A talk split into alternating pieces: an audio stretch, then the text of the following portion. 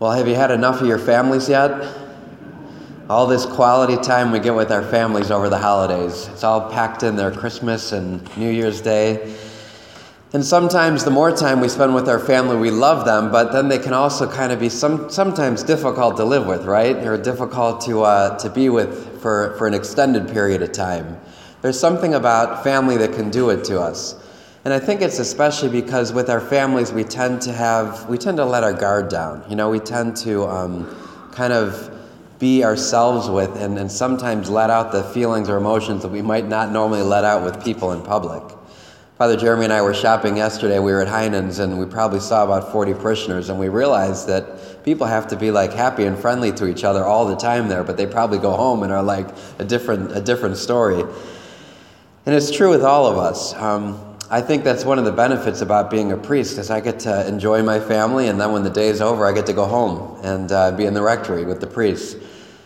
The other thing that is kind of a perk about being a priest is I don't have to uh, worry about what I'm going to wear in the morning. You know, I go to the closet and it's black every day. I just get to, I don't have to think about it. But in the reading that we hear today, the second reading from Paul, it talks about putting on, not clothes, but putting on these virtues. You know, put on God's chosen ones holy and beloved. So I want you to reflect on this and think about the reality that we have a choice. We can kind of pick out the disposition that we want to have throughout the day or the disposition or attitude that we have with our family. So think about your families right now.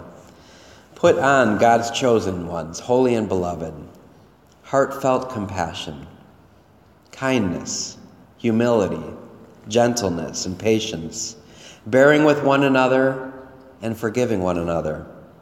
If one has a grievance against one another, if the, as the Lord has forgiven you, so you must do. Today we celebrate this feast of the Holy Family, and ultimately, you know, Mary, Joseph, and Jesus show us what it is to be a holy family. But sometimes uh, our families can be messy, and sometimes everybody's carrying something, you know, different that they're struggling with. So I just want you to think about your family for a moment. How have you been loving them?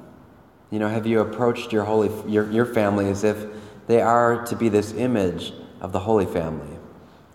And if you haven't been, maybe it's a good time to reconcile with somebody, someone in your family.